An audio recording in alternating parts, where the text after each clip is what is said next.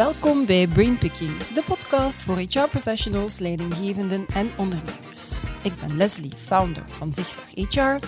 En met Zigzag HR dagen we jou uit om jezelf en je vakgebied heruit te vinden. Abonneer je dus zeker op dit YouTube-kanaal of volg ons op jouw favoriete podcast-kanaal.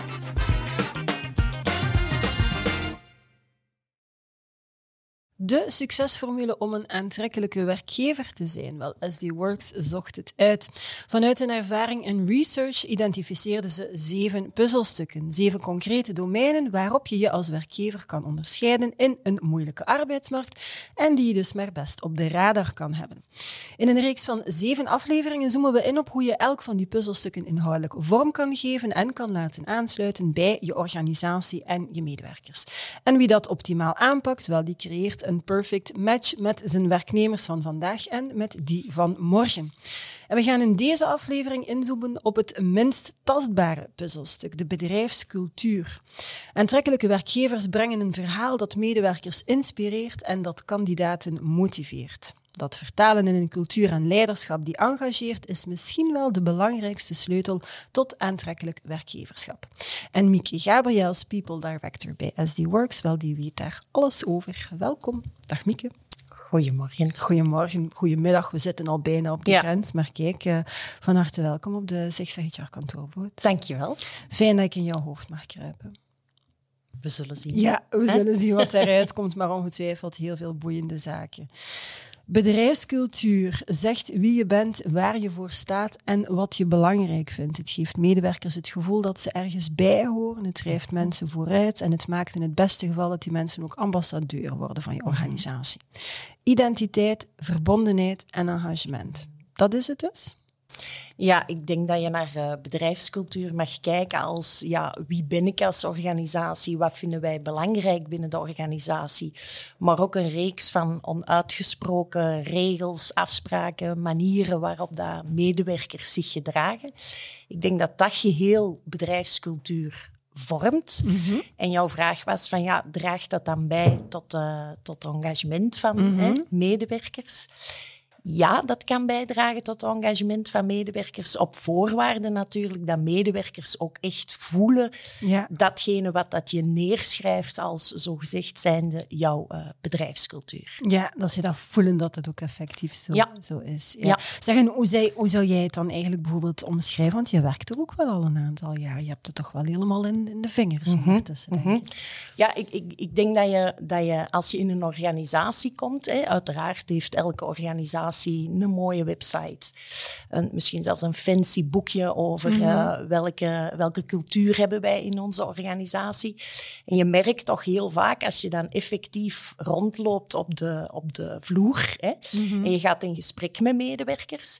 Ja, eigenlijk voel je dan pas echt van, wacht, is dat hier echt zo? Of blijft dat bij een theoretische oefening? Is dat iets wat gedragen wordt door medewerkers? Wat medewerkers zelf ook uitstralen? En wat dat ze zelf misschien ook vertellen in hun, eh, in hun netwerk bij vrienden en familie. Ja, ja, ja. Oké. Zeg, inzetten op cultuur loont, zeggen we. Waarom? En hoe dan? Ehm, inzetten op cultuur loont mijn inziens echt wel, omdat je daarmee een differentiator kan vormen eh, in, in de arbeidsmarkt. Hè. Mensen willen heel graag deel uitmaken van iets, willen heel graag ehm, geëngageerd meewerken aan iets. Ehm, ik denk als je, als je een duidelijke bedrijfscultuur hebt, die dat je al afcheckt tijdens recrutering, maar die mensen ook kunnen ervaren als ze eenmaal bij jou werken, ja, dan kan dat een differentiator vormen in waarom kiezen mensen nu voor bedrijf X en niet voor een ander Ja. bedrijf. Hè? Want het is een it's a candidates market. Ja, ja, mensen zeker. kunnen overal starten. Ja, waarom starten ze dan bij jou? Mhm. Ehm, als je dan helder en duidelijk bent in, kijk, hier staan wij voor, daar gaan wij samen aan werken. Zo kan je hieraan bijdragen. En mensen voelen dat ook echt. Ja, dan zijn ze vaak ook bereid om eh, een extra maal te gaan Ja. als geëngageerde medewerker. Ja, Ja, maar dan inderdaad een extra mile, maar niet te ver dat ze uitvallen. Hè? Want dat, Nee, is, dat is het nee, risico nee, natuurlijk als mensen zo geëngageerd zijn dat ze eigenlijk hun eigen grenzen niet meer respecteren. Mhm, Maar dat is een stukje hoe dat jij het dan gaat, eh, gaat omschrijven. Nu, of je, of je nu processen wil stroomlijnen, nieuwe markten Mhm. wil verkennen, productiviteit wil opkrikken, uiteindelijk ieder bedrijf wil gewoon vooruit. Hè? We Mhm. willen in beweging blijven. En hoe dat je die targets bereikt, dat wordt in sterke mate bepaald ook hè, door je bedrijfscultuur, maar dat is niet tastbaar. Je zei het net, dat zijn zo wat ge- gewoontes, gedragingen, waarden, regels, die ook een stukje ontstaan door hoe dat mensen dagelijks met elkaar omgaan en samenwerken. En we noemen dat dan het DNA van een organisatie, maar hoe, Mieke, hoe maak je dat dan concreet, een DNA van een organisatie? Ja, heel, heel veel zaken zijn inderdaad niet uitgesproken. hè. Ik, geloof, ik geloof persoonlijk echt in een bottom-up pro- approach, hè, waar dat je dat verhaal samenschrijft met je medewerkers. Hè. Als je als organisatie denkt van ja, ik heb een bepaalde DNA, maar voor mij is hem niet helder genoeg, dan geloof ik zelf echt om dat samen met je medewerkers vorm te geven. Dat ze daar ook zelf inspraak in hebben, zelf ook kunnen formuleren van wat maakt ons nu eh, speciaal als organisatie. Ehm, ja, ik merk toch heel vaak in de praktijk, als je medewerkers daarbij betrekt, zitten zij heel vaak samen, zelf, op dezelfde lijn als hoe dat je het als organisatie ook ziet. Om dan van daaruit eigenlijk te gaan kijken, als je dat dan meer uitgesproken krijgt en samen vormgeeft, samen te gaan kijken van oké, en wat zijn nu de, en dat hoeven er niet veel te zijn, de drie dingen waar dat we echt super sterk in zijn als organisatie, die ons echt kenmerken. En dan vooral op die drie dingen verder in te zetten. In een plaats van een of ander concepttrend gehoord te hebben in de media. En dan te zeggen van, oh, wow, ja, zelf- moeten we ook doen. zelfsturende Ja, teams, ja, dat moeten we ook doen. Ja, wacht, als jij een organisatie bent die di- dingen top-down oplegt, Mhm. moeten niet aan zelfsturende teams beginnen. Dus ik denk dat het vooral gaat over maak je verhaal samen met je Mhm. medewerkers en zet in op die dingen waar dat je eigenlijk al sterk in bent. Ja. En gebruik dat echt als dit, dit zijn wij en Ja. hier staan wij voor. Ja. En niet te veel elementen ook, hoor ik jou dan Nee, zeggen. ik denk dat- 12 waarden of, of 14 bouwstenen. Ja, dat of- werkt, dat nee. werkt toch niet. Hè? Want je wilt, dat, je wilt een duidelijk verhaal hebben extern. Je wilt een duidelijk verhaal hebben naar je medewerkers intern. Als je twaalf dingen moet, moet aftoetsen tijdens sollicitatiegesprekken met, je- met nieuwe medewerkers potentieel, ja, dat marcheert toch niet. Nee, nee, nee. dus dus houd, focus. beknopt, focus en vooral waar dat een organisatie sterk op is. Zeg, en als je zegt betrek je medewerkers, is dat dan iets van, ga je dan met iedereen gaan praten? Is dat iets waarvoor dat je technologie inzet? Of hoe, combinatie daarvan, hoe, hoe betrek je iedereen Ik denk dat dat ook afhangt van de size van je organisatie. hè. Ehm, ja, als we met tien zijn, kun je perfect met tien rond de tafel gaan zitten. Als we met 5000 zijn, is dat Moeilijker. natuurlijk een ander verhaal. Ehm, ja, het concept van, van employee arenas. En je gaat op zoek in je organisatie naar, oké, wie zijn belangrijke stakeholders waar dat we sowieso mee in gesprek moeten gaan, maar ook een, een eh, gelijkaardige, gelijkwaardige verdeling van verschillende afdelingen in je organisatie, medewerkers, leidinggevende, eh, zodanig dat je tot een goede mix komt en een goede vertegenwoordiging komt. Ik denk dat dat een mogelijkheid is om met je medewerkers aan de slag te gaan. Heel veel organisaties doen vandaag de dag ook engagement surveys. Ja, uit zo'n engagement survey kan je ook heel snel afleiden van, wacht, dit zijn echt de dingen waar dat mensen van zeggen, top, bangelijk, ga zo Ja. verder. Eh, en dit zijn de dingen ja, waar dat we misschien op moeten inzetten, omdat die geen factoren zijn, maar die ons aan zich niet onderscheidend gaan maken op de markt. Van anderen. Ja, ja, Ja. ja. oké. En is het dan, ik kan me dan inbeelden dat het vooral een combinatie zal, zal zijn van, want eh, een survey, je krijgt een cijfer, een score, een momentopname en het lijkt mij dan misschien niet zo verstandig om alleen daarop te vertrouwen, Nee, maar dan ook nee. met, met mensen daarover. Nee, ja. want een survey gaat ook over, wacht, hoe hebben mensen die, die vragen geïnterpreteerd? Al. Wat was was de context op het moment dat ze het invulden? Dus ik vind het sowieso raadzaam als je resultaten hebt uit een survey, om daar met teams, met medewerkers dieper op in te gaan en dat concreter te maken. Ja. Van, ja, wat, wat, bedoelde hier nu echt mee? Ja, ja, ja. oké, helder. Ehm, nu, cultuur is een, een driver voor engagement en verbondenheid. Het is ook een houvast om ervoor te zorgen dat de juiste mensen eh, aan boord komen, dat je de juiste mensen aanwerft. Want 40% van de werknemers, had ik gelezen in jullie onderzoek, heeft geen match met het bedrijf, met het bedrijf waar hij of zij werkt. Tuurlijk is dat een wezenlijk probleem. Hè? Maar hoe, hoe ga je dat dan voorkomen? Ik hoor je net zeggen van ja, je gaat dan een stukje afchecken in het gesprek, maar hoe, hoe ga je dat nog doen? Eh, ja, ik, denk effectief hè, met, met recruteringen om te kijken van, dat, dat heb ik daar juist al aangehaald, van in welke mate is er een, een match met de waarden van onze organisatie, maar daar, daar houdt het niet bij op. Hè. Op een gegeven moment werken mensen bij u, ze hebben een bepaalde ervaring bij u. Ehm, het lijkt me ook heel raadzaam om niet alleen te, te kijken naar de progressie van mensen op basis van output, maar even goed in welke mate blijven ze matchen met de cultuur eh, van onze organisatie. Eh, dus ik denk dat dat een, een continu ja. proces moet zijn. Ja, Ehm, ja. die, die check en die, die match met het DNA van de organisatie. Mhm. Organisaties veranderen ook. Ja, en mensen ook. En bij voorkeur gaan ze veranderen in dezelfde richting. Want het Yes. zou even goed kunnen zijn dat ze uit elkaar Klopt. Dat er geen perfect match Ja, is. en dan denk ik dat je daar vooral naar moet handelen ja, als ja, en organisatie. afscheid durven, Ja. durven nemen. Maar dus als ik het goed begrijp, en je moet, moet het een beetje op langere termijn ook gaan bekijken, vanaf bij de recrutering, maar dat wel een stuk goed gaan aftoetsen van op het moment zelf, waar we vandaag staan, Mhm. wetende waar we misschien morgen naartoe willen gaan, zit dat momenteel goed en dan houden we het eigenlijk, gaan we het blijven Ja, monitoren. en gaan we constant monitoren, Ja. gaan we kijken van, oké, eh, kunnen mensen daarin groeien? Mhm. En welke stappen moeten ze dan nemen om daarin te kunnen groeien? Hoe kunnen wij dat als organisatie faciliteren? Mhm. En zo verder enzovoort. Ja, oké. Nu, cultuur is ook dan weer een hoeksteen voor acties en Mhm. processen. Hoe ga je dat eh, doen? Ja, ik denk dat als je, zeker als het gaat over fundamentele processen in je organisatie of fundamentele beslissingen die dat je neemt om, om trendstrategie en zo verder enzovoort, dat heel, heel belangrijk is om die cultuur ook telkens opnieuw in jouw achterhoofd te houden. Opnieuw, ik heb daar juist al gezegd, je kunt iets graag willen omdat het hip of trendy is, maar als het niet past bij wie dat je als organisatie bent, of echt een bocht van 180 graden is. De bedoeling is niet dat je een cultuurshock veroorzaakt in een organisatie. Dus telkens opnieuw de reflectie maken van oké, is dit nog steeds wie dat we zijn, waar dat we voor staan? Je verandert dat ook niet jaarlijks. Hè? Eh, en de acties die dat we nemen, passen die daarbij?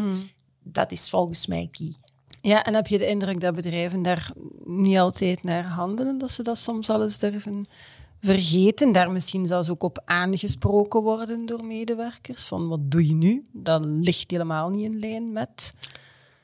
Ik denk wel dat je meer en meer ziet dat, dat mensen daar mondiger over worden. Hè? Ja, En dan ja. is nog de hoop dat ze je als organisatie aanspreken en dat je Ja. een open cultuur hebt waar dergelijke feedback kan gegeven worden. Hè? Mhm. Er zijn heel veel medewerkers die net omwille van wacht, deze organisatie past niet meer bij mij. Mhm. Of ik heb hier een leidinggevende die wel zijn mond vol heeft over integriteit, maar vervolgens Ja. zelf niet integer handelt. Ja, dat dat net een reden is waarom dat mensen weggaan. hè. Ja, ja, oké. Ehm, cultuur is ook een heel sterke buffer als het slecht gaat met organisaties. Ik denk dat heel wat organisaties dan naar aanleiding van corona ook wel zelfs een stukje gaan, eh, gaan gemerkt hebben. Het is in crisistijden dat die echte leiders opstaan. Al de rest valt echt letterlijk door de mond. hè.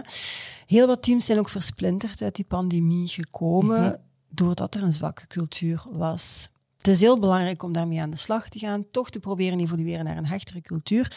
Wat kan een organisatie dan doen? In het beste geval natuurlijk was het oké, maar stel dat het niet zo was, wat kan een organisatie dan nu best doen om toch die een omslag te maken naar, naar een motiverende, naar een inspirerende cultuur?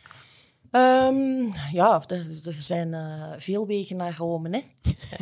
Wat is dan de... Wat zijn de drie meest ja, ja, ja, aangewezen ja, ja. wegen? Wat is dan de beste weg naar Rome? Eh, ik, denk, ik denk dat gemeenschappelijke, het samen doen en niet top-down. Ik denk Mhm. Dat dat een heel essentiële is. Eh, focussen op uw sterke punten. Mhm. lijkt mij echt essentieel. Ehm, opnieuw die verbondenheid creëren tussen mensen. Want ja, mensen zitten alleen thuis, zien Mhm. hun collega's alleen nog maar, of hebben elkaar alleen nog maar Mhm. gezien via een scherm.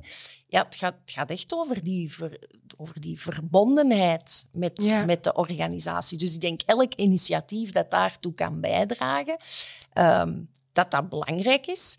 En dat als je daar stappen in maakt, die kleine successen dan vieren Mhm. en daar iets fijns van maken, waardoor dat mensen terug die klik met die organisatie Ja. voelen. Dat zou mijn weg naar Rome zijn. Een interessante weg naar Rome. En, en hoe, hoe, hoe ga je dan die verbindingen? Want ik herken wat je zegt bij- uit heel veel verhalen, Mhm. dat mensen, en zelfs niet, niet altijd vanuit slecht wil, ze zitten thuis. Mhm. En geleidelijk aan brokkelt dat gewoon een beetje af. Niet omdat je de connectie noodzakelijk wilt afzetten, maar het brokkelt Nee, nee. gewoon af. Wat kan je dan concreet doen? Want je zag dan, we- gaan dan de personeelsfeestjes, je ziet ze overal Mhm. oppoppen. Is dat dan de oplossing? Moeten we het zo aanpakken? Zijn het kleinere dingen ook die we moeten eh, aannemen? Ja, ik denk echt dat dat, dat een samenspel is van een geheel. Hè? als, je, als je, je kunt heel veel heel grote initiatieven nemen, maar daar zie je heel vaak niet direct een, een resultaat van. Hè? Zo kunnen zeggen, ik heb twee ladders. De ene is met sportjes die heel ver uiteen liggen. Ja. En de andere is met sportjes die heel dicht bij elkaar liggen. Waarschijnlijk zit ze sneller boven met, die, met die tweede ladder. Dus ik denk, ja, bon, het gaat over waar wil ik naartoe? Ja. Eh, hoe kunnen we daaraan werken? Dat heel veel kleine initiatieven daarbij kunnen Ja. toedragen. Mhm. En dat je mensen daar ook een stukje autonomie in moet geven. Ja. Je moet het niet allemaal op. Je moet het niet allemaal zelf weten, je moet het niet allemaal zelf opleggen, maar geef mensen ook de psychologische vrijheid om aan te geven van, wacht, dit werkt voor ons en Mhm. hier hebben wij het gevoel van dat we terug die verbinding met de organisatie voelen. Mhm, Oké, dus probeer het niet allemaal zelf vast te pakken, maar laat mensen, geef ze de vrijheid en het vertrouwen om zelf met suggesties Yes. naar voren te komen. En als ze het niet doen, misschien toch een klein duwtje geven om ze een beetje op weg te helpen. Dat mag altijd, ja. Ja. Ehm, Mieke, om de podcast af te sluiten, zou ik heel graag zo drie ultieme tips hebben van jou voor HR-professionals die een bedrijfscultuur willen optimaliseren, verbeteren. Wat moeten ze doen als zij ook die perfect match willen krijgen met de medewerkers? Het zijn dingen die ik denk ik al gezegd heb. Ik zou Mhm. gaan voor het gemeenschappelijke en het samen doen. Ik zou inzetten op die punten waar dat je al sterk in bent en die Mhm. verder uitbouwen. En als laatste denk ik dat je vooral heel authentiek moet zijn. Walk Ah, ja, your talk.